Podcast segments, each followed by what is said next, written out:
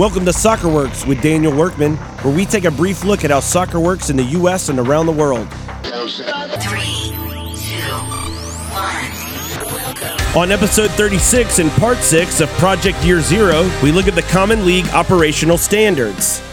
In order to create a national network of leagues, there must be a common set of standards that connect and solidify the relationship of leagues to ensure the mobility and viability of clubs. Some of these basic standards include 1. A league schedule of no less than 30 fixtures and no more than 46. 2. Leagues may use the season long single table for promotion and relegation, or use a combination of a single table and promotion relegation playoff format. Third, leagues must be owned or controlled 100% by its participating clubs. No third party ownership of leagues is allowed. Fourth, leagues must play a fall to spring league schedule. Fifth, league dues for clubs will be the same for every club on the same level of the pyramid. And last, club stadium and club financial stability requirements will be the same for every club on the same level of the pyramid.